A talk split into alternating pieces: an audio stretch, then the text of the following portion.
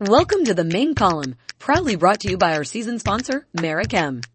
Merichem is a global leader in full service sulfur removal, caustic treating, and spent caustic treatment technologies. We also provide spent caustic handling services as an alternative to technology solutions. Merichem's reputation stands on principles of proven performance, unsurpassed expertise, and an uncommon commitment to its customers. For more information, visit merichem.com. All right. Hello, everyone. I'd like to welcome you all to a very special edition of Hydrocarbon Processing's podcast series, The Main Column, uh, live from the AFPM Summit here in Grapevine, Texas. We have a very special guest joining us today, uh, Delbert Grotewold, a professional engineer and renewable fuels domain expert from Veolia Water Technologies and Solutions. Uh, we will be discussing with Delbert the ins and outs of renewable fuels. And we have a lot to get to today on this episode, so let's welcome in our special guest. Delbert, how are you doing today? I'm doing great, My Great meeting. Good setting. Good. Uh, let's start off right, uh, jump right into it. What is it that makes you so enthusiastic about working in the renewable fuel space? So, a few of the things that have excited me about moving from my traditional petroleum refining uh, business position into the renewable fuel space is that uh, it's really driving future in- interest in the fuels industry. Um, and I think it's that driving the interest and the investment in technology developments to levels that we've never seen. Uh, we haven't done this in a very operational, conservative industry for a long time. So we've been pretty stagnant as an industry for quite a while. Now we're seeing that investment and the interest in the industry that's really starting to spark some innovation.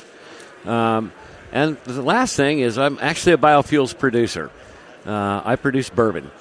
and uh, at our bourbon plant, we are also a renewable gas, renewable natural gas producer and a carbon capture operator. I've been doing it for over 10 years. So this is not something new to me. It's just expanding what I've done in my personal life into my industry life.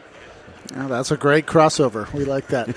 when you're talking about uh, innovations, what are some of the capabilities and technologies that Veolia provides to renewable fuel processors? So, when we think of the renewable fuels process, we really think about it from the feedstock all the way to the finished fuel.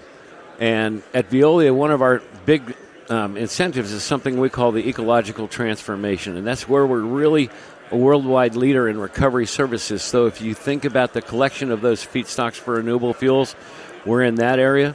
Uh, recycling, uh, we are into reusing and reducing the consumption of natural resources. So, really, what it allows us to do is play that entire value chain all the way from the feedstock to the finished fuel in a company where we are, are bigger, um, broader, and better uh, because of our uh, expanded capacities that we now have.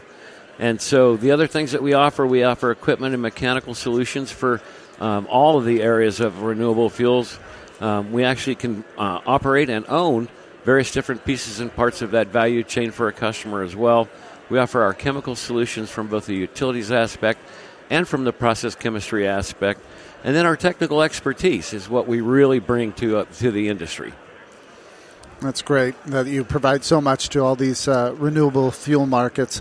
Um, how big do you think this impact of renewable fuels will be uh, on the planet, on the U.S. petroleum refining market? So, when we look at the renewable fuels industry, I like to include you know, renewable diesel and sustainable aviation fuel and biodiesel and ethanol and, and even renewable natural gas into that industry. And I think that renewable fuels as we know them today are just a stepping stone due to current limitations around feedstock, and they'll probably plateau somewhere around 20 to 30. And for the renewable diesel um, space, that's probably going to only be about 10% of the demand for diesel in this country. Mm-hmm. The other things are uh, the net processes to produce renewable fuels are lower in carbon intensity, but they're not net zero. So they're not going to take CO2 out of the atmosphere. They're low carbon intensity, but they're not zero carbon intensity. And they're limited but necessary steps to help us reduce our greenhouse gas emissions. And I think that vastly improved technologies and some different routes are going to be required to supplant petroleum refining to meet the required fuel demand. And that's a much longer term objective. Let's talk a little bit about near term solutions. Why are renewable fuels maybe only part of the near term solution? Well, I, we mentioned it, you know, the feedstock limitations. There's only so many of these feedstocks out there that we can actually process and convert into a renewable type of a fuel.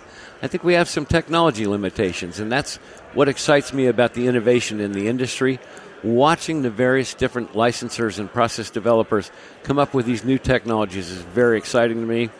The other thing that I think that we have are what I call fuel density limitations in how much density can we pack in, how many BTUs can we pack into a gallon of fuel, because those fuel density limitations are what are going to set um, kind of the plateau that we're going to hit near term.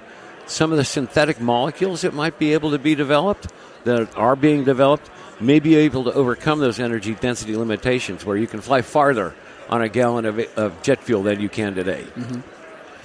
Let's talk about um, what's next for the renewable fuels industry. Maybe give us a, a prediction of five years, 10 years, 20 years down the road. Sure. So I think that uh, I think we have to continue to refine and optimize our our current operating pathways. The things that we're already doing, we need to make them better. We need to optimize those, um, and we need to come up with it to new technologies to produce those renewable fuels. And uh, I think the commercialization of brand new technologies that we've never seen before. These are going to be com- entirely new technologies that are going to come to the industry. So, what can I do as a as a down the line um, consumer? What can our industry, petrochemicals, refining, what what can we do in our work? So I think uh, I think something that we can all do, and the first one is just to improve your own personal um, energy efficiency, right? And we've been doing this, you know, ever since the uh, the oil crunch in the 1970s, the oil embargoes, everybody's now been on a pathway to improve their cars' uh, fuel mileage, and you know, LED light bulbs are a great example, right? So continue to improve your own personal energy efficiency and the reliability of your own processes, right? So even in the petroleum refining industry today, I think that we can improve our current processes and make them more reliable and make them more energy efficient. Um, we can increase the end use um, the efficiency of the fuel and use lower carbon intensity fuels. That's another way that we can all help mm-hmm. and continue to drive the use of those low carbon intensity fuels. Improving the social value of the end use of that fuel. Um, you have to stop and think about um, is the social value I'm going to fuel an ambulance that's got to go pick somebody up, or am I going to just take my car one block to the store? Right? And so improving that social value of the end use of that fuel, I think, is going to be important. And, you know, we all need to just lower our own personal carbon intensities. That's the truth. yeah. All the way across the board. Yeah. yeah. Delbert, we can't thank you enough for uh, providing us with, with your time today to discuss this cru- uh, crucial issue in our uh, hydrocarbon processing industry.